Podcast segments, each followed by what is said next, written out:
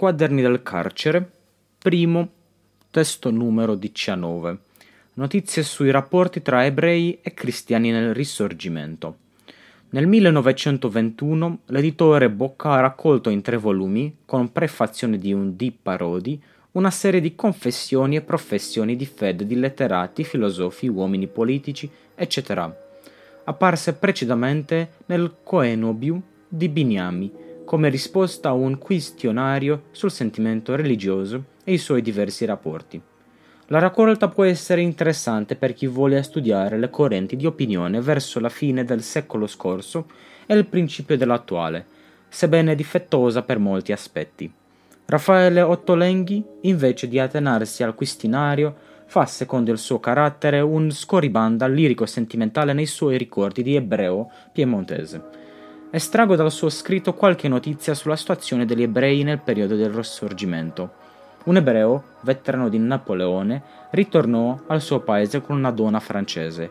Il vescovo, saputo che la donna era cristiana contro la sua volontà, la fece portare via dai gendarmi. Il vescovo si impadronò via dei fanciulli ebrei che avessero macinato di farsi cristiani durante qualche lite coi genitori. Il broferio registrò questi fatti nella sua storia.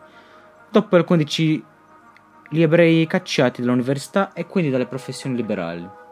Nel 1799, durante l'invasione austro-prussa, pogrom di ebrei, a cui solo l'intervento del vescovo riesce a salvare il bisavolo del Ottolenghi dai fucili della folla, ricorda un pogrom a Siena dove ebrei furono mandati al rogo e il vescovo rifiutò di intervenire.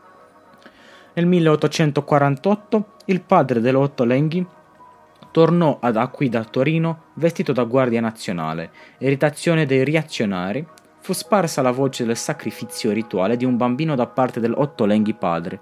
Campane a stormo, venuta dai villani della campagna per saccheggiare il ghetto il vescovo si rifiutò di intervenire, Lottolenghi fu salvato dal sindaco con un arresto simulato fino all'arrivo delle truppe. I reazionari e i clericali volevano fare apparire le innovazioni liberali del 48 come una invenzione degli ebrei. La storia di fanciullo Mortara. Grazie.